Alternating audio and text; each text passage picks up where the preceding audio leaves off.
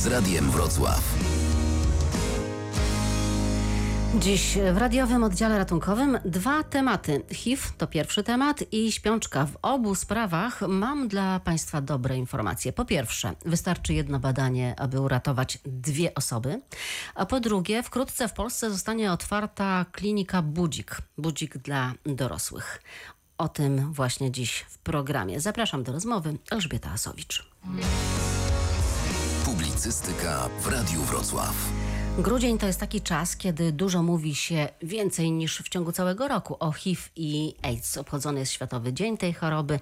Na całym świecie od początku epidemii zachorowało około 38 milionów ludzi. Dziś diagnoza zakażenia wirusem HIV to nie jest już wyrok. Z HIV można żyć. Leczenie jest bezpłatne i dostępne, także w Polsce. Dolny Śląsk jest szczególnym miejscem, bo działa u nas pięć poradni, w których osoby zagrożone czy zarażone mogą się leczyć. Moim gościem jest e, dziś e, Marzena Dawiec z kliniki Pediatrii i Chorób Infekcyjnych Uniwersytetu Medycznego we Wrocławiu. Dobry wieczór Pani. Dobry wieczór. Spotkałyśmy się na konferencji y, Jeden y, test, dwa życia. We Wrocławiu taka konferencja była. Mówiła Pani wtedy o dzieciach y, z HIV i historie, które Pani opowiedziała wtedy na tej konferencji były tak niezwykłe, wzruszające, że właśnie postanowiłam Panią zaprosić tutaj do studia. Powiemy o nich trochę później w szczegółach, ale na początek chciałabym Panią zapytać, czy Pani nie ma takiego wrażenia, że społecznie temat dzieci z HIV jakby nie istnieje, jakby te dzieci nie istniały w ogóle. Bardzo niewiele się o tym mówi. Bardzo się niewiele o tym mówi, dlatego że tych dzieci jest tak naprawdę niewiele. Na Dolnym Śląsku opieką naszą jest objętych tak naprawdę 30 takich dzieci. W związku z tym że pacjentów dorosłych, którzy są testowani, jest dużo więcej. Ciężar i dyskusji, i akcji, i y, kierunków różnych akcji takich promocyjnych jest właśnie w tą stronę skierowany. Natomiast bardzo dużo przez nasz ośrodek przechodzi, brzydko mówiąc, przechodzi y, dzieci matek seropozytywnych, które mają to szczęście, że rodzą się zdrowe. Dlatego, że matki właśnie wiedzą o swoim zakażeniu, mogą przez okres ciąży przyjmować terapię antyretrowirusową. Dziecko zaraz po porodzie jest traktowane w specjalny sposób. Y, otrzymuje profilaktykę, która również zmniejsza do mniej niż 2% tak naprawdę ryzyko tego zakażenia, transmisji od matczynej takiego zakażenia. W związku z tym tych dzieci jest naprawdę niewiele, natomiast każda z historii tych dzieci to jest tak naprawdę osobisty dramat. No właśnie, mówi Pani niewiele, ale z drugiej strony właśnie są jednak i e, trochę e, mogłoby być ich jeszcze mniej. Gdyby... Każde z tych seropozytywnych dzieci, każde z tych rozpoznań to tak naprawdę jest matka, której nie wykonano testu. No właśnie, o tych testach za chwilę jeszcze powiemy więcej. Historia HIV ma blisko 40 lat. Badania są dostępne i powszechne. Ale czy rzeczywiście, jak e, to jest w Polsce? O tym rozmawiałam z doktorem Jackiem Gąsierowskim z Wrocławskiego Centrum Zdrowia. Niestety jesteśmy bardzo e, nieprzebadani, jeżeli chodzi o liczbę o, o, zakażenia HIV. Polacy bardzo niechętnie badają się w kierunku HIV. Te wskaźniki nie zmieniają się od wielu lat. W dalszym ciągu jest to jedno z ostatnich miejsc w Europie, jeżeli chodzi, o liczbę testów wykonanych na tysiąc y, osób i przypuszcza się, że w Polsce zdecydowana większość osób zakażonych HIV jeszcze nie ma świadomości tego, że, że jest zakażona. Bardziej optymistyczne dane mówią, że jest to 50%, bardziej pesymistyczne dane mówią, że nawet 70% ludzi zakażonych HIV w Polsce nie wie jeszcze o swoim zakażeniu. A z drugiej strony Dolny Śląsk, y, też te dane dolnośląskie pokazują, że sporo tutaj osób skorzystało z bezpłatnych badań. Też od lat, gdy patrzymy na, na mapę naszego kraju z podziałem na województwa i zapadalność, czyli wykrywalność zakażeń HIV w przeliczeniu na 100 tysięcy mieszkańców, to od wielu lat Dolny Śląsk jest na przedzie. Jest na, na pierwszym albo na, na drugim miejscu. E, myślę, że odpowiedź na, to, na pytanie, dlaczego tak jest, jest co najmniej dwu, są, są dwie odpowiedzi. Pierwsza to taka, że rzeczywiście ym, naszym takim dużym, wieloletnim wysiłkiem udało się, wysiłkiem wielu osób, wielu organizacji, wielu instytucji, udało się stworzyć w naszym województwie sieć miejsc, w których każdy, kto chce, może bezpłatnie i anonimowo zrobić badanie w kierunku HIV. Także dostęp do tej diagnostyki jest prosty. Nie trzeba jechać dwóch godzin do Wrocławia, żeby takie badanie zrobić. Można je zrobić w Jeleniej Górze, w Wałbrzychu, w dwóch miejscach we Wrocławiu, w Zgorzelcu. Więc z, te, z, tego powodu ludzie mm, badają się częściej, w związku z tym więcej tych zakażeń wykrywamy. Druga odpowiedź to jest taka, że w, w tej naszej części kraju rzeczywiście prawdopodobnie mieszka więcej osób zakażonych HIV, więcej w związku z tym osób się zakaża HIV i no, no mamy większą, większą zapadalność na, na HIV niż w województwach wschodnich czy w Polsce centralnej, co pewnie wiąże się z historią na, naszego regionu. Około 50% nie bada się. Dlaczego tego nie robią? Niestety dla nas, dla mm, lekarzy, którzy zajmują się zakażeniem HIV, nieszczęściem takim rezonującym przez, przez wiele lat i jeszcze wciąż dzisiaj są stereotypy mówiące o tym, stereotypy, które pojawiły się w latach 80., że zakażenie HIV jest to zakażenie, które dotyczy tylko i wyłącznie specyficznych grup społeczeństwa, że dotyczy tylko osób, które prowadzą bardzo takie nieuporządkowane życie seksualne, bardzo bujne życie seksualne, osób, które mają wielu partnerów, że jest to zakażenie, które dotyczy wyłącznie osób przyjmujących narkotyki, wyłącznie osób, wyłącznie mężczyzn mających kontakty seksualne z mężczyznami jeżeli ktoś nie należy do żadnej z tych grup, to jest bardzo głęboko przekonany o tym, że sprawa HIV go nie dotyczy i że nie musi się w związku z tym badać na HIV, bo przecież jest takim zwyczajnym człowiekiem, żyje normalnie jak każdy, skąd HIV u niego. No dobrze, a tymczasem okazuje się, że właśnie nie tylko u tych e, osób z grup ryzyka. Oczywiście, że nie. Wirusem HIV człowiek zakaże się w czasie kontaktu seksualnego, w czasie jednego, pojedynczego kontaktu seksualnego. Znam przypadki, kiedy mm, człowiek zakaził się, e, zakażeniu uległ człowiek, który miał miał tylko jeden kontakt seksualny i w czasie tego pierwszego kontaktu seksualnego z pierwszym partnerem doszło do zakażenia. Tymczasem pary y, rozpoczynając współżycie nie ma raczej takich rozmów, czy ty zrobiłeś test? Nie ma takich rozmów, jest takie, bardzo często się z tym spotykam, jest takie głębokie przekonanie, że o tym, co było w przedtem to nie mówimy, żeby nie zranić naszego partnera. Przecież mówienie o byłej dziewczynie, byłym chłopaku, no będzie dla niego przykre. W związku z tym oddzielamy to grubą kreską, nie mówimy o tym. A to jest no, nie, niedobre. Jednak każdy czy no, każdy miał jakąś przeszłość seksualną e, i warto jest, rozpoczynając życie z nowym partnerem, z nową partnerką, zbadać tę przeszłość. Czy ona pozostawiła jakieś ślady w naszym zdrowiu, czy nie. Opowiadałem historię, niestety zakończoną bardzo smutno, zakończoną zgonem pacjenta. Pacjenta, który zmarł z powodu AIDS. AIDS nierozpoznanego, rozpoznanego dopiero, w, gdy pacjent był właściwie w stanie mm, agonalnym i dopiero wówczas Okazało się, że mm, zakażona jest również jego żona. Żona, dla której on był pierwszym, właśnie pierwszym mężczyzną w życiu. Prawdopodobnie on zakaził się zanim poznał tę swoją e, żonę. Przed mm, pół rokiem urodziło im się dziecko kobieta ta nieświadoma tego, że sama jest zakażona HIV, karmiła to dziecko piersią. Było, była to sytuacja niezmiernie, niezmiernie groźna dla tego dziecka. Rzeczywiście no, prawie cudem można nazwać to, że, że to dziecko się nie zakaziło, mimo że e, urodziła e, je matka w zaawansowanym stadium zakażenia HIV i jeszcze przez 6 miesięcy karmiła je piersią.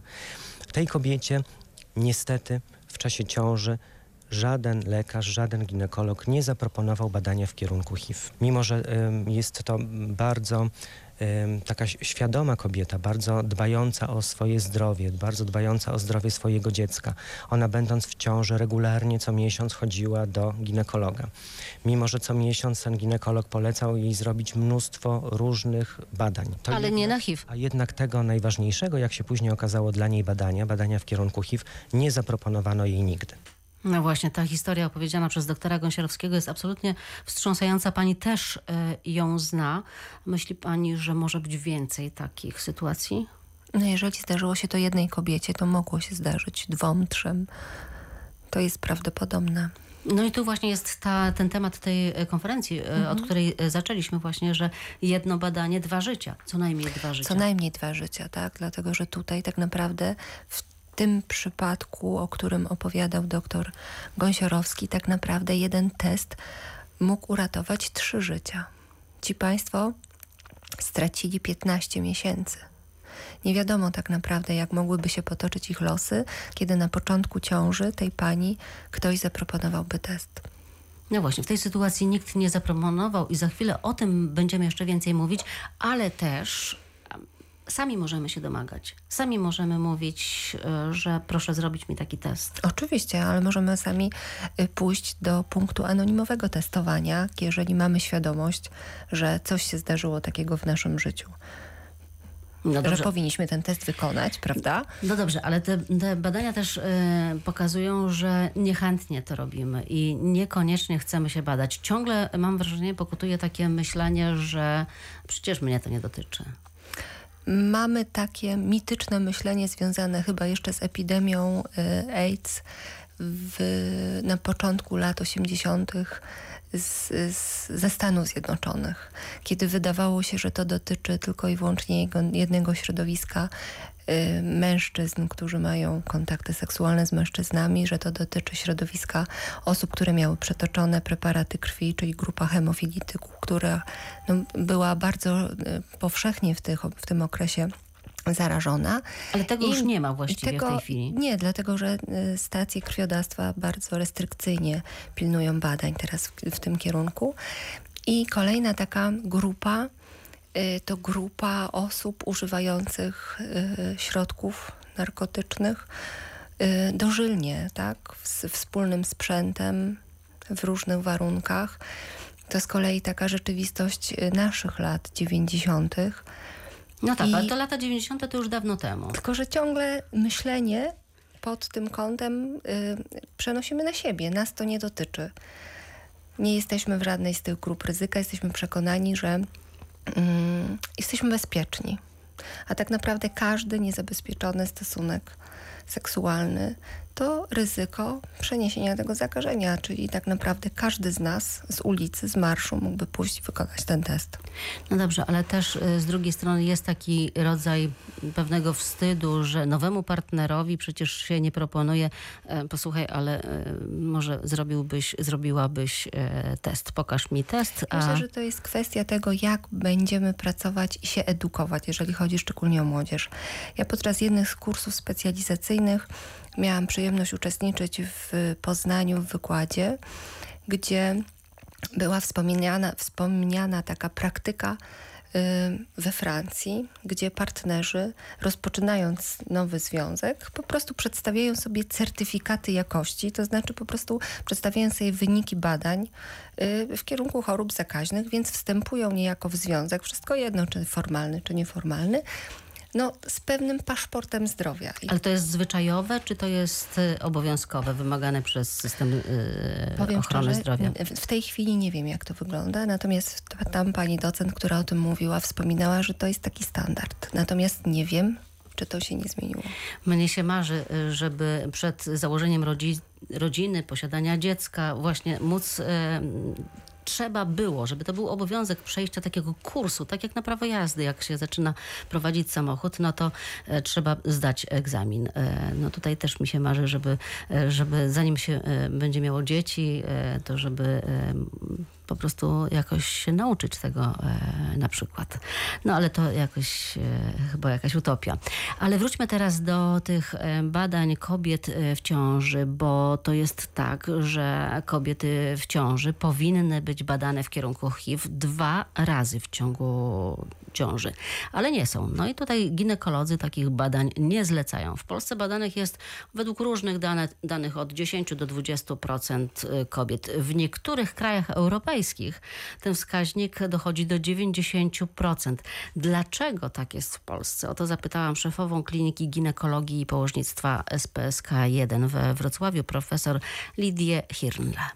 Czasami może dochodzić do jakiegoś przeoczenia, zapomnienia, Trudno mi jest wytłumaczyć dlaczego. Właściwie wszystkie choroby przenoszone drogą płciową powinny być bardzo wcześnie diagnozowane, a przede wszystkim profilaktyka. W związku z tym informacja, szeroka informacja, że te choroby istnieją, że one coraz częściej się zdarzają, że zdarzają się u bardzo młodych właśnie osób. Jeżeli mama jest zarażona, będąca w ciąży, to już jest trochę za późno, prawda? No właśnie, ale trzeba o tym wiedzieć, że ona jest zarażona. Więc jakie są zalecenia ministra zdrowia? Zalecenia obejmują diagnostykę, czyli wychwytywanie wczesne y, chorób przenoszonych drogą y, płciową, więc HCV, HB, HBS, y, wirus HIV, wirusy HPV, tak jak wiemy, y, czasami y, bardzo tak klinicznie się objawiają. Natomiast niektóre choroby przenoszone drogą płciową, w tym IKIła na przykład, y, początkowo nie dają klinicznych objawów i niestety pacjentka zgłasza się bardzo późno najczęściej wtedy, te, kiedy te objawy już występują, a nie wtedy, kiedy dopiero co się zaraziła. Dla nas najważniejsze, żeby mama miała świadomość, przyszła mama, żeby miała świadomość, y, że może współżyjąc seksualnie narazić własne zdrowie na ryzyko właśnie zachorowania na tą chorobę przenoszoną drogą płciową. W związku z tym wymagać od partnerów diagnozy. E, jeżeli rozpoczyna się, planuje się współżycie i wie się, że partner czy partnerka już kiedyś z kimś współżyli, wymagać od tych swoich partnerów badań. Czyli trzeba się zgłaszać wcześniej, zanim się rozpocznie plany rodzicielskie. Zgłaszać się, wykonywać badania i dopiero wtedy podejmować ewentualnie to współżycie, będąc pewnym, że jesteśmy bezpieczni. Jeśli nie zrobiło się takich badań e, w tym momencie, o którym e, pani, pani profesor mówi, ale e, jest się w ciąży, wtedy to też jest ten moment, kiedy warto by było zrobić badanie w kierunku HIV. Jak to powinno wyglądać w gabinecie lekarskim? Tych wizyt takich planowych jest co najmniej dziewięć. Bywa, że więcej, ale co najmniej dziewięć. Jak to powinno wyglądać? W mojej ocenie pierwsza wizyta, co najmniej ta jedna wizyta, powinna się odbyć wtedy, kiedy oboje ludzie planują ciążę. I właśnie wtedy należy wykonać y, te badania profilaktyczne. Kolejne już czasami zbyt późno wykonane badanie, ale lepiej wtedy wykonać niż w ogóle. To badanie w pierwszym trymestrze ciąży, prawda, czyli do tego dziesiątego tygodnia ciąży.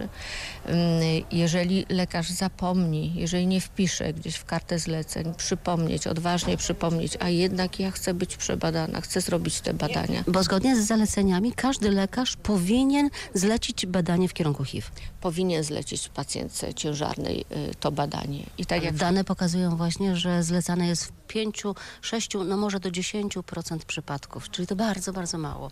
A wychwycenie tego w tym momencie wczesnej ciąży może i leczenie takiej ciężarnej kobiety powoduje, że dziecko będzie zdrowe. Oczywiście zupełnie inaczej wtedy y, pacjentkę się prowadzi w ciąży, wykonuje dodatkowe badania, wprowadza leczenie, leczenie, które zabezpiecza też dziecko. Coś powinno się zmienić, pani profesor. Zdecydowanie, po prostu trzeba dużo mówić na ten temat. Młodzi ludzie coraz częściej pozyskują informacje, szczególnie na temat wirusów HPV, o kile od dawna się mówi. Natomiast na temat HIV te informacje niestety troszeczkę są zbyt małe.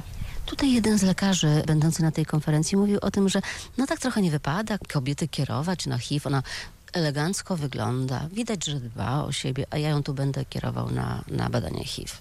Przyzwyczailiśmy się do badań w kierunku kiły. Nikomu to nie przeszkadza, prawda? Badanie w kierunku HIV to troska o swoje zdrowie, a nie wstyd. Zakażenia okołoporodowe, bo to też inaczej się rodzi wtedy dziecko, kiedy wiadomo, że kobieta jest zarażona, prawda?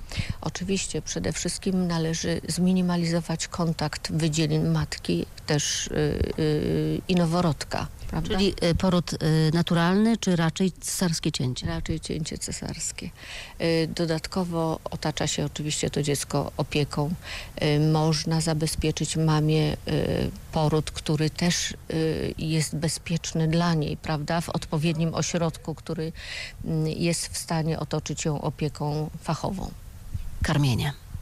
No i oczywiście też karmienie, to ryzyko transmisji niestety jest, więc mama musi być informowana. Tak jak mówię, i ciąża, i poród są zupełnie inaczej prowadzone. Dotyczy to także połogu. Problem jest właśnie w tym wychwyceniu, w tej informacji, żeby szybko to wyłapać. Chyba tutaj leży pies pogrzebany. Najważniejsza jest właśnie ta profilaktyka, czyli wczesne informowanie, mówienie na ten temat, pisanie. Czasami bardzo przemawiają fotografie, które pokazują ludzi ciężko chorych.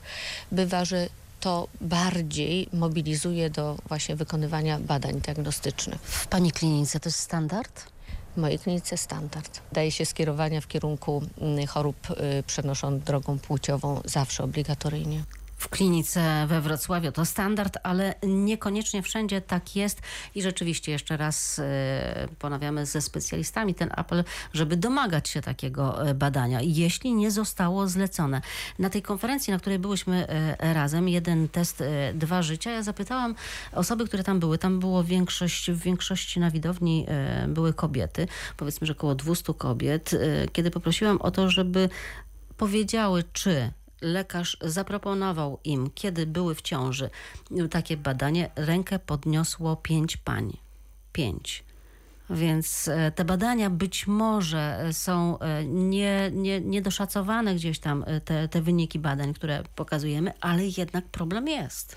Problem jest, bo jeżeli mamy nowe zachorowanie, jeżeli cały czas diagnozujemy zakażenia u mężczyzn i u kobiet, to będziemy y, bez testu diagnozować je także u dzieci.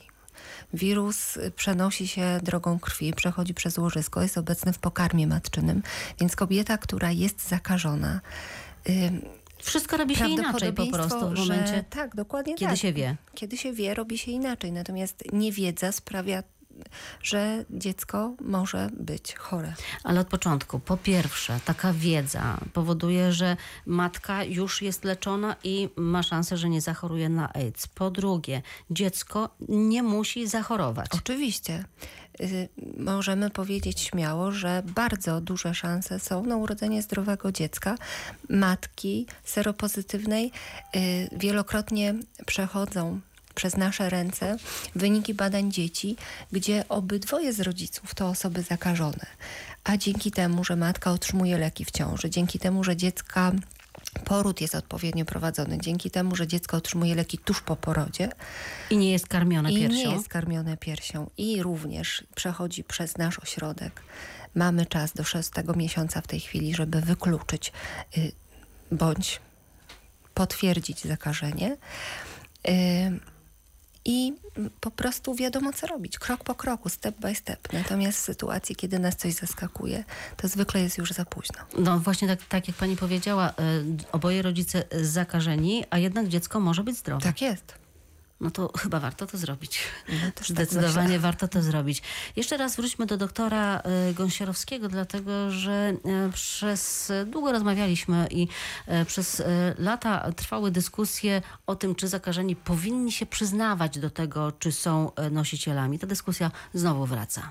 Jest to sprawa bardzo indywidualna. Oczywiście nie ma żadnego prawa, które by nakazywało przyznawanie się do tego. To znaczy musimy się przyznać swojemu partnerowi seksualnemu. No jest taki e, nakaz, jeżeli ktoś, kto jest zakażony HIV, e, naraża swojego partnera seksualnego na zakażenie, to jest to przestępstwo. W związku z tym no, musi taka osoba się przyznać, chyba że zapewni w czasie tego kontaktu seksualnego takie warunki, które nie narażą partnera na e, ryzyko zakażenia. W żadnym innym przypadku nie ma obowiązku przyznawania się. Ja e, swoim pacjentom zawsze zalecam taką daleko idącą ostrożność. Niech oni mm, zastanowią się najpierw 10 razy, zanim, zanim, się zanim komuś o tym powiedzą. Niech się zastanowią, po co temu komuś jest ta informacja potrzebna, czy to jest właściwy moment, co, ta, co przekazanie tej informacji przyniesie tej osobie i jemu samemu. Jest to zawsze bardzo trudna sprawa, zwłaszcza w takich kontak kontaktach intymnych między naszymi pacjentami a ich partnerami. No, oni y, chcą żyć normalnie, żyją normalnie i w tej definicji normalnego życia jest też związek z drugą osobą i, i też seks z drugą osobą. W żadnych innych przypadkach u, w szkole, w pracy absolutnie, ym, no, no jak idziemy do pracy, nie, nie mówimy o tym, na, co, na czym jesteśmy zakażeni, na co jesteśmy chorzy albo, albo nie, prawda? To jest nasza osobista sprawa. Tak samo jest w tym przypadku. A jak wygląda praktyka? Co opowiadają e, pana pacjenci, panie doktorze, e, którzy doświadczyli tego, że na przykład ktoś dowiedział się o tym, że są chorzy? To też jest bardzo, ba, bardzo różne są te doświadczenia naszych pacjentów. Ja bym chciał powiedzieć o tym, co obserwuję od pewnego czasu, mm, że znów niestety, mam nadzieję, że, że to tylko ta, jest chwilowa sprawa, że tak jakoś się z, z, ułożyło, że, że takie relacje do mnie docierają, ale pacjenci mają znów niedobre doświadczenia w swoich kontaktach y, z pracownikami służby zdrowia. Są to no, historie takie, że ja, no, gdy przypominam sobie te opowieści, to się wręcz wzdragam. Zastanawiam się, dlaczego tak się dzieje, dlaczego mimo, że o HIV-ie mówimy już od, od, od 40 lat, to w dalszym ciągu zdarza się, że budzi on taką... taką niechęć, taką odrazę wręcz i to w pracownikach służby zdrowia którzy powinni być naj, najbardziej świadomą grupą w tym zakresie. Jeżeli chodzi o kontakty rodzinne, no to też jest bardzo indywidualna sprawa, z jakimi reakcjami się ci pacjenci spotkają, spotykają. To zależy od tego, w jakim środowisku żyją, jakie są te ich relacje z bliskimi. Nie da się tutaj w żaden sposób uogólnić tego. Ale proszę podać ten przykład, bo pan opowiadał właśnie o tym, e, czego doświadczają ci pacjenci. Ta pacjentka, o, o, której opowiadałem wcześniej, ona opowiadała mi, że mm, ona była w, w sytuacji strasznej. Na oddziale OJOM umierał jej mąż. Ona odwiedzała go tam codziennie i użyła takiego sformułowania, opowiadając mi, co ją tam spotkało. Cytuję: Traktowana tam byłam jak ścierka. Bo jej mąż był chory na AIDS, tak? Tak, bo jej mąż był chory na AIDS. Spotykała się z takimi, z takimi stwierdzeniami, że, że proszę nad nim nie płakać, to już jest za późno, żeby pani nad nim płakała. Niech pani raczej płacze nad sobą i nad swoim dzieckiem. Przecież on na pewno, przecież on wiedział, że jest zakażony HIV. Przecież to na pewno panią zdradzał. No, no coś obrzydliwego. A jeszcze inna sytuacja, kiedy kobieta wie już, y, że jest y, nosicielką HIV, y, jest w ciąży i trafia do szpitala. Jak wtedy jest traktowana? To też jest bardzo różnie. To zależy, zawsze takie sytuacje zależą od tego, no, na kogo się trafi od indywidualnego człowieka.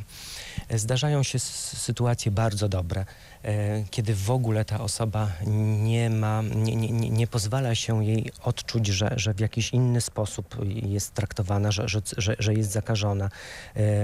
Do, począwszy od takich sytuacji, skoń, skończywszy na sytuacjach, kiedy mm, kobieta mm, ciężarna, zakażona HIV ma przydzielaną oddzielną salę, oddzielne sztućce, oddzielne naczynia, wszystko ma oddzielne, oddzielną toaletę albo wręcz ma zakaz wychodzenia z sali. Z takimi sytuacjami, z takimi relacjami również się spotykamy. Zawsze staram się to tym pacjentkom przetłumaczyć na, na dobre, jakby, że no, ma po prostu apartament. Wszystkie leżą w salach pięcioosobowych, a ona leży w jednoosobowym apartamencie i że trzeba zobaczyć, zobaczyć w tym te dobre strony. No ale to jest takie troszkę mm, chwytanie się brzytwy, takie tłumaczenie mm, bo oprócz tego, że ona leży w tej sali jednoosobowej, no to też wszyscy dają jej odczuć, że jest dla nich niebezpieczna i że jest jakimś no, kimś gorszym w związku z tym, że jest zakażona HIV. Ja mówię o tym już od tylu lat, że wydaje mi się, i tak jak patrzę na obserwacje w innych miejscach na świecie, w innych krajach europejskich, gdzie oni naprawdę nie zajmują się już mówieniem y, ludziom i służbie zdrowia, o tym, że zakażenie HIV y, nie jest groźne dla personelu służby zdrowia. No to, tam innymi rzeczami się lekarze zajmują. A pan ciągle musi to powtarzać? A my ciągle musimy to powtarzać. Ciągle musimy walczyć z, ze stygmatyzacją. Mm, doktor Jacek Gąsiorowski mówił o osobach dorosłych. A jak to jest y, z dziećmi? W jakiej one są sytuacji, kiedy są chore, kiedy są zakażone HIV? O tym porozmawiamy za chwilę.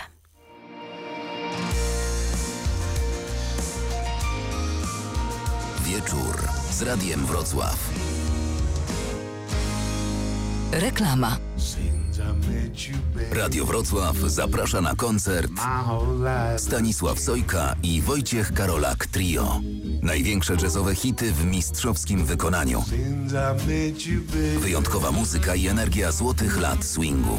Stanisław Sojka i Wojciech Karolak Trio. Swing Communication. 12 lutego, godzina 18. Sala koncertowa przy ulicy Karkonoskiej 10. Bilety dostępne w Radiu Wrocław oraz na eventim.pl, ebilet.pl i biletin.pl. Szukasz atrakcyjnego biura dla swojej firmy? Oferujemy dobrą lokalizację w przystępnej cenie. Zapraszamy do Radia Wrocław. Przy Karkonoskiej 10 czekają lokale do wynajęcia, zaplecze konferencyjno-gastronomiczne i obszerny parking. Dzwoń już dziś 71 78 02 403 lub pisz na biuromałpa radiowrocław.pl. Po reklamie. Publicystyka w Radiu Wrocław. Wracamy do rozmowy z naszym gościem. Jest z nami Marzena Dawiec z Kliniki Pediatrii i Chorób Infekcyjnych Uniwersytetu Medycznego we Wrocławiu. Słuchaliśmy przed chwilą historii osób dorosłych, które są e, zakażone wirusem HIV, jak są traktowane. A jak to jest z dziećmi? Pani doskonale o tym Też wie. są stygmatyzowane. Też e, jeżeli ich tajemnicza choroba wyjdzie na jaw, wielokrotnie spotykają się z barierami i wydaje mi się, że są to bariery budowane przez dorosłych, nie przez dzieci. Dzieci uczą się od dorosłych i dlatego potem przenoszą agresję.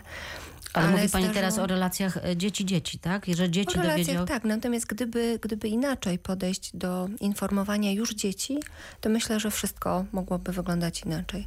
A widziała pani taki film, zresztą na tej konferencji był pokazywany taki filmik, bardzo ładny zresztą. Ten filmik jest, można powiedzieć, już stary. On chyba zaistniał w zeszłym roku już. Tak, ale powiedzmy o czym, w czym tam rzecz, bo tam są dzieci, takie przedszkolne właściwie. Dzieci przedszkolne, wczesnoszkolne, które y, rozpracowują skrót HIV i dla nich to naprawdę nie ma żadnego znaczenia. To dla nich jest takie normalne, ale to ja rozmawiałam potem z e, przedstawicielami Sanepidu, tam z, były panie z działu edukacji i one robią takie pogadanki w szkołach i tak dalej i mówię, że trochę w tym filmie on jest ładny, ale to trochę taka sytuacja idealna, taka pokazana jak powinno być. Sytuacja idealna, a nie jest idealna, dlatego że wielokrotnie em, nie ma dobrej edukacji y, w szkole. No nie mówimy tutaj powiedzmy o podstawówce, bo może temat jest za trudny, może tutaj by jakieś programy takie krótkie, nie, nie nastawione na taką edukację całoroczną, ale chociażby już do wzięcia są pod tym względem gimnazja i licea, prawda? Gdzie o tym się nie mówi, gdzie wielokrotnie y, na lekcjach o HIV mówi się jak o karze od losu, jak o czymś, co po prostu zabija, gdzie wiedza nie jest rzetelna tak naprawdę. A na przykład kampanie społeczne, ja sobie nie przypominam y, kampanii społecznej. W grudniu, owszem, raz do roku w grudniu pojawiają się informacje na temat y, HIV w mediach y, w całej Polsce. I to właściwie wszystko. I to jest koniec. właściwie wszystko. To jest kilka dni w grudniu. A pani na co dzień pracuje z dziećmi, które rodzą się z HIV. Jak to jest? Też są stygmatyzowane i też można powiedzieć mają od początku pod górkę. Wielokrotnie y, dzieci niezakażone, które przechodzą przez nasz ośrodek, y, mają książeczki zdrowia z wpisami dziecko matki HIV na czerwono na pierwszej stronie. To już jest to, o czym wspominał pan doktor Gąsiorowski, bo tak naprawdę to jest y, moment, kiedy jeszcze stygmatyzuje się matkę i już stygmatyzuje się dziecko.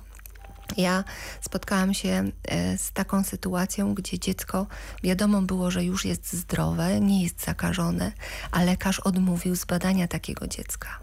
Tak? Czyli w ogóle sytuacja irracjonalna. To było w dużym mieście, czy to jakaś mała przychodnia Miasto gdzieś? e, pod Wrocławiem. Miasto pod Wrocławiem, gdzie rodzice dysponowali naszymi kartami wypisowymi, gdzie czarno na białym było napisane, że zakażenie od matczyny zostało wykluczone w tym naszym procesie diagnostycznym. A jednak lekarz odmówił zbadania dziecka. Ale to jest absolutnie sytuacja niedopuszczalna i wydaje mi się, że powinna być zgłoszona do Izby Lekarskiej po prostu. Bo to Do. Izby Lekarskiej, do Rzecznika Praw Pacjenta, do Rzecznika przy, komi- przy, przy Krajowym Centrum do Spraw AIDS.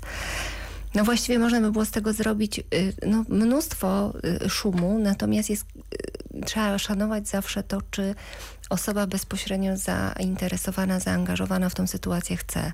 Dlatego, że często dla, dla tych ludzi, dla matek, to jest po prostu taka śmierć w tym swoim lokalnym środowisku.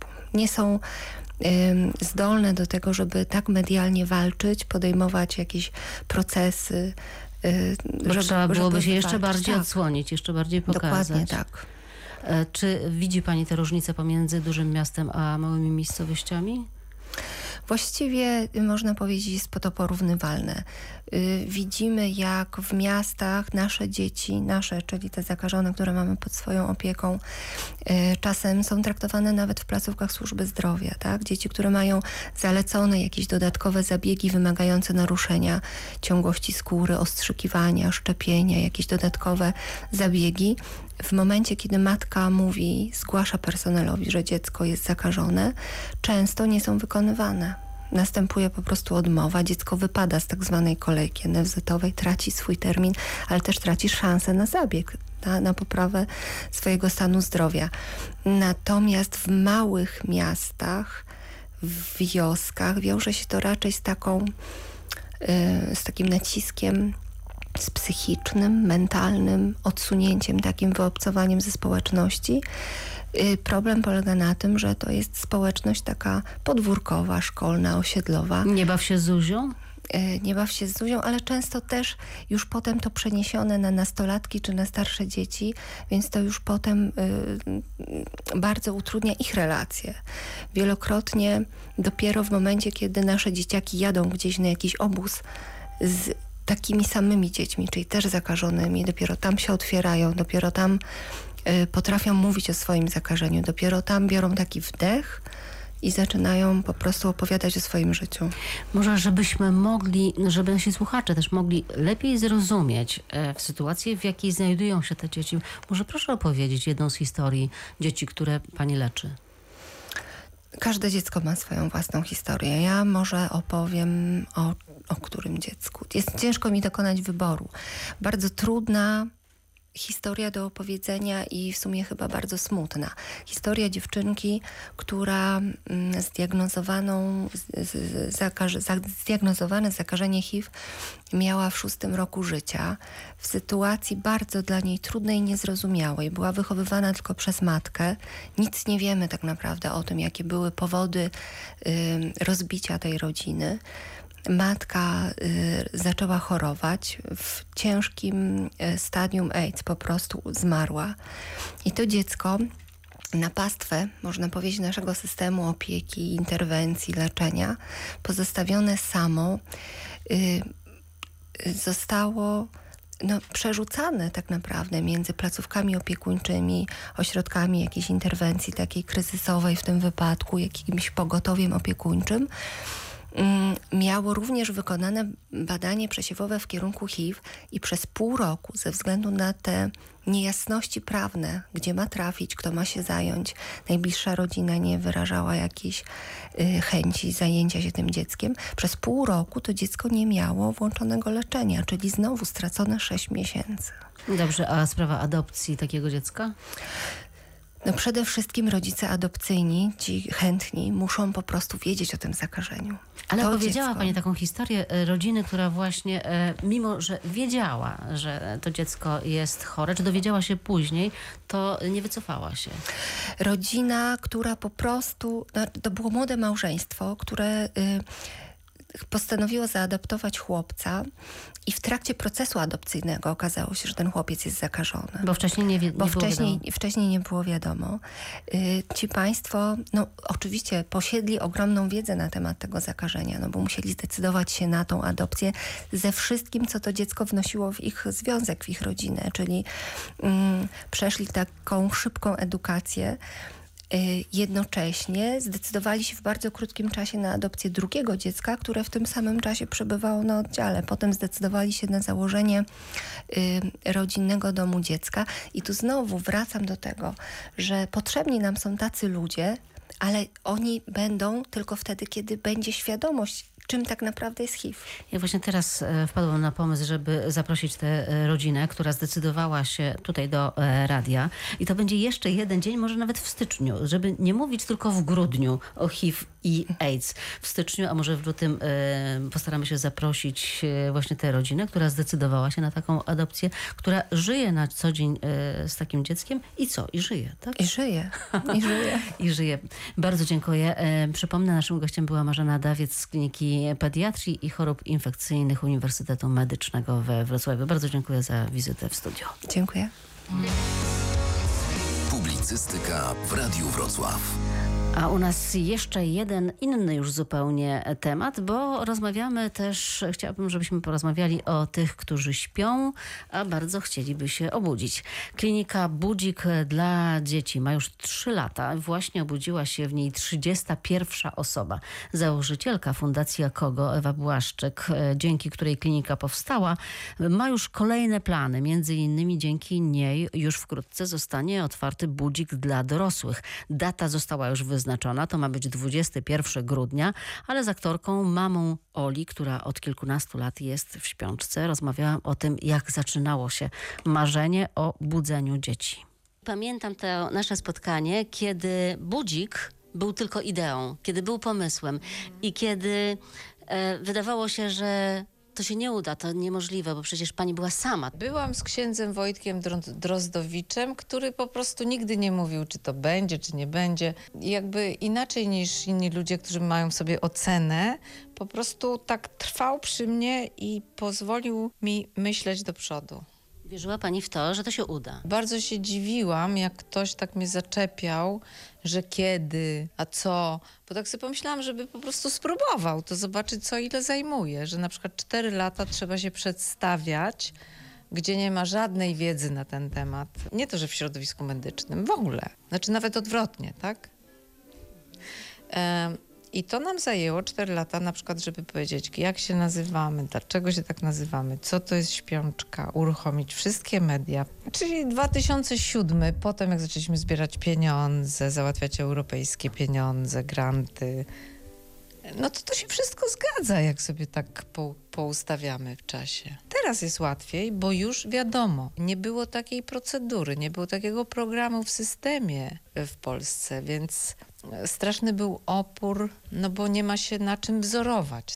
Powiedzmy trochę o tym, co już budzik zrobił. 31 pacjent zdaje się Tak, z... Mirek się obudził. Był rok czasu i tak jakby ta 3,5-letnia działalność budzika no, dała życie powtórne. To oczywiście ważne jest otoczenie, rodzina, to co budzi na zewnątrz, coś takiego, że ludzie nie rezygnują, tylko walczą. To jest bardzo ważne. Ale rok w klinice, To jest normalnie w programie, bo to jest taka jednostka chorobowa, że tak zwana krótka stacja wybudzeniowa ma rok z możliwością przedłużenia do 15 miesięcy. Taka to jest jednostka chorobowa. Nie oją 7 dni i żyjemy albo nas nie ma, tylko właśnie no tak to wygląda, tak? I to trzeba przyjąć, że to jest krótka stacja, bo długa stacja trwać może latami. dziś mówi pani, Mirek się wybudził, a jak on przyjechał, pamięta go pani? Nie, bo mnie tam nie było. Ale to nie znaczy tak, że ja mieszkam w budziku w ogóle. Dlatego, że w tej chwili na przykład się skupiamy, nie wiem, na organizacji konferencji naukowej, która pomaga tym, którzy się nie wybudzili, komórką macierzystą. Organizujemy te konferencje, już trzeba bukować terminy ludziom z całego świata. To jest z rocznym wyprzedzeniem. W grudniu 21 w Olsztynie oddajemy budynek budzika dla dorosłych. Kończymy program eksperymentalny wszczepu stymulatora w pień mózgu.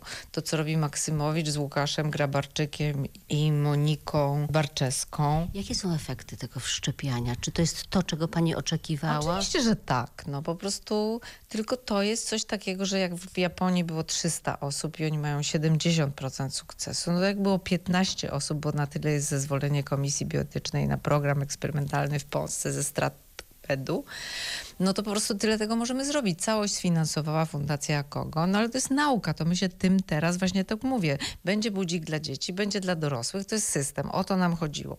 Teraz nauka, tak, konferencje naukowe i programy eksperymentalne i to, żeby to weszło, jeśli to ma sens. Jak czuje się Ola po wszczepieniu? Też jest lepiej, aczkolwiek Ola jest z całej tej grupy najcięższą pacjentką, ponieważ jest w tym stanie 16 lat. Nikt nie jest tak długo z takim uszkodzeniem mózgu, prawda? Ale idzie nauka do przodu. Nagroda Nobla w 2010 była za wyodrębnienie nerwowej komórki macierzystej. I w tej chwili w programach już eksperymentalnych światowych i będą ci ludzie obecni w listopadzie w Warszawie na konferencji naszej o tym opowiedzą, pokażą. No i mam nadzieję, że też, że też po, chcielibyśmy się tak poruszać, tak jak z Japończykami, prawda, żeby to przywieźć do kraju, a nie kogoś gdzieś wysyłać. Pani jest pionierką i to jest tak, że tworzy pani te pierwsze miejsca, bo budzik dla dorosłych za chwilę będzie gotowy, ale to też tylko 8 miejsc. Cudownie, że No 8, ale za sekundę 16, bo taki, bo ten parter wywędruje do budynku, który się już kończy budować. No więc to będzie taka sama placówka jak budzik ten, tak? Poza tym już myślę o Warszawie. dorośli są w trudniejszej sytuacji, wydaje się, prawda, niż dzieci. No jest ich więcej. Poza tym możemy w ogóle zapomnieć o starych połączeniach neuronowych, jeśli są zniszczone, ponieważ już już potrafimy zrobić nowe połączenia neuronowe, które budują. No, trzeba się nauczyć wszystkiego od początku. Nie ma tej starej pamięci, ale wszystko nowe jest. Ludziom się czasem wydaje, że człowiek się obudzi, pstryk i pójdzie. No bo nie ma wyobraźni w ogóle na system nerwowy, dopóki coś komuś nie przydarzy albo tego nie obserwuje. U człowieka, psa, szczura, nie wiem, świnki morskiej, kota. Znaczy po prostu jak nie ma tego z bliska, to nie wie jaki to jest trud i jaki to jest cud i jak to jest dziko skomplikowane, że to się w ogóle kręci. Rodziny często zastanawiają się, czy taka osoba w śpiączce, ona słyszy to, co się dzieje wokół e, niej. Bardzo jest różnie, no znaczy to trzeba prowadzić wtedy, nie wiem, a poza tym to chyba nie ma sensu w ogóle takie procentowe jakieś badanie tam jak jest. Każdy przebywa, każde uszkodzenie mózgu jest, no właśnie za mało o tym wiemy. Ktoś pamięta wszystko, ktoś pamięta głosy osoby, których nie ma prawa znać, bo, bo to było w tym stanie, kiedy powiedziano, że go nie ma. Pamięta literaturę, która mu była czytana, zapachy, wie gdzie był, z kim rozmawiał, komunikował się z, z osobami, które dawno nie żyją. Jest w stanie to wszystko opisać, narysować, pokazać i tak dalej. Drugi ma czarną dziurę, nic nie wie. No ja uważam, że trzeba być otwartym. Bardzo mnie dziwi, że nauka współczesna ciągle jest tak hermetycznie zamknięta na tego typu zjawiska i że tak strasznie, jako, jako nauka no, z założenia powinna być otwarta i chcieć to zbadać, prawda? Ale jak napisz, na przykład pisze ten neurochirurg amerykański, który był zawsze reprezentantem e, akademickiej medycyny współczesnego świata, sceptycznie ustosunkowanym do tych wszystkich opowiadań, kiedy sam się znalazł w takim stanie i kiedy zapytał kolegów po fachu, w takim razie odpowiedzcie mi na pytanie, co mam zrobić z moją świadomością, kiedy orzekliście śmierć mózgu. Nie ma na to odpowiedzi i jest też uważany za oszołoma od razu, bo tak jest wygodniej. Ale jakby pytanie pozostaje na temat nauki, bo no, nauka ma i psim obowiązkiem jest badać takie zjawisko, a nie się z tego śmiać i odwracać. Jeszcze tylko jedno praktyczne pytanie dla ludzi, którzy słuchają, są w takiej sytuacji, że mają osobę bliską w śpiączce gdzieś w szpitalu. Jaka jest szansa na to, żeby dostać się do e, kliniki, jeżeli chodzi o Normalna dziecko? taka sama jak i o dziecko, taki, tak, do kliniki dziecięcej nie ma kolejki, ta rotacja zjawisk i, i pacjentów, akurat te 15 miejsc wystarcza. Na pewno będzie ich za mało, 15 czy 16, na, bo dorosłych jest jest więcej wypadków, jest więcej tragedii rozmaitych. Trzeba próbować, tak? I jest szansa na to, że można się tam dostać, jak jest taka potrzeba. I Ale oczywiście, no tak jak mówię, do dziecięcej nie ma kolejki w ogóle. To po prostu trzeba wcisnąć internet i tam wysłać badania, się skomunikować z lekarzami, z, z szefem tego i już. Nie ma kolejki. A budzik dla dorosłych zostanie otwarty wkrótce, 21 grudnia. Osoby, które potrzebują pomocy albo mają za sobą takie doświadczenia, są wśród nas. Janusz Gajdamowicz opowiedział mi o swojej żonie, Olimpii. Żona uległa wypadkowi samochodowemu, no i była prawie trzy miesiące w śpiączce. Jakie były te pierwsze rokowania? No rokowań nie było żadnych po prostu. Co mówili lekarze? No, że nie ma żadnych szans na przeżycie. I co się działo dalej? No, walczyliśmy. Żona walczyła, my walczyliśmy.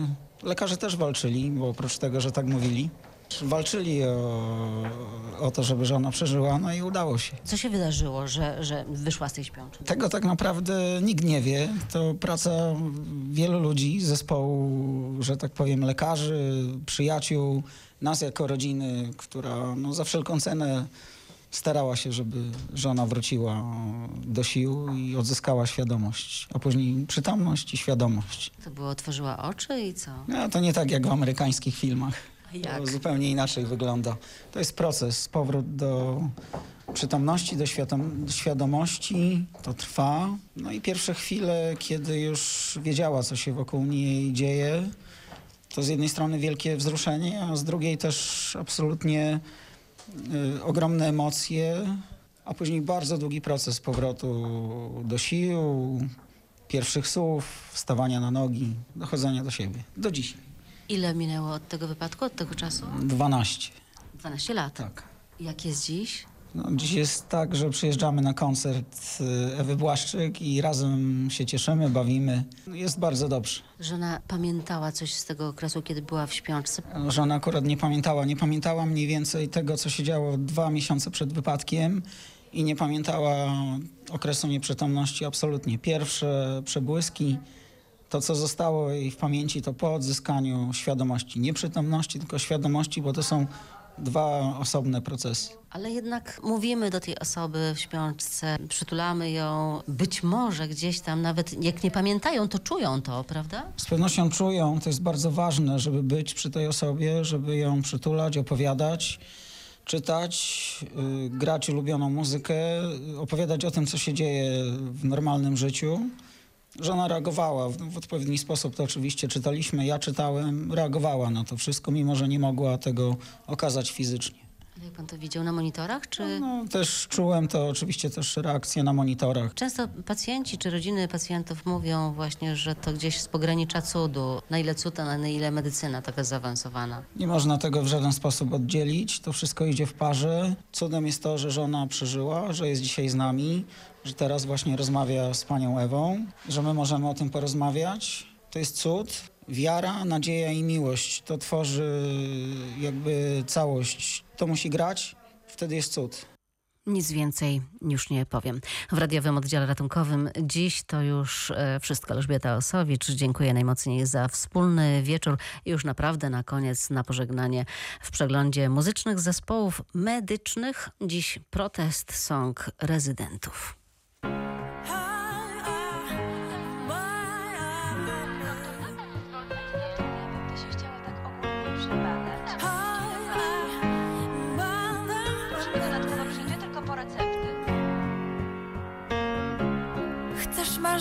Spełnić, misją je wypełnić,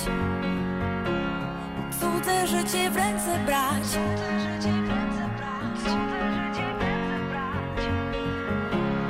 Wybierz medycynę, tę cudną dziedzinę,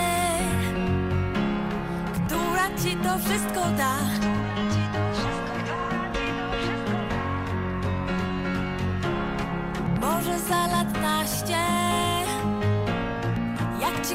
Przyklaśnie Będziesz pierwsze skrzypce grał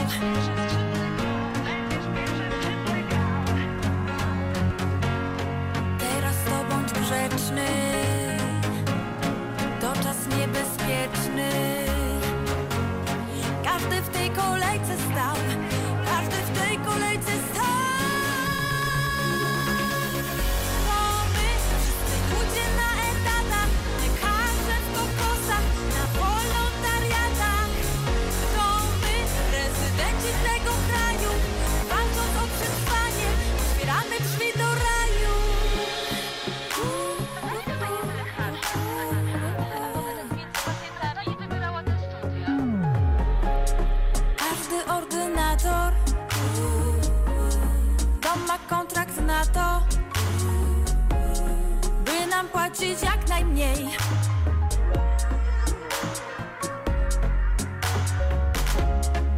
Etat to być może.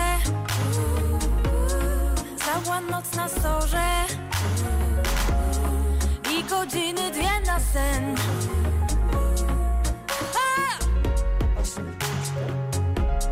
Dziś zamiast kolacji. Sterta biurokracji się znów. Mm. Człowiek na dom orze Żona już nie może.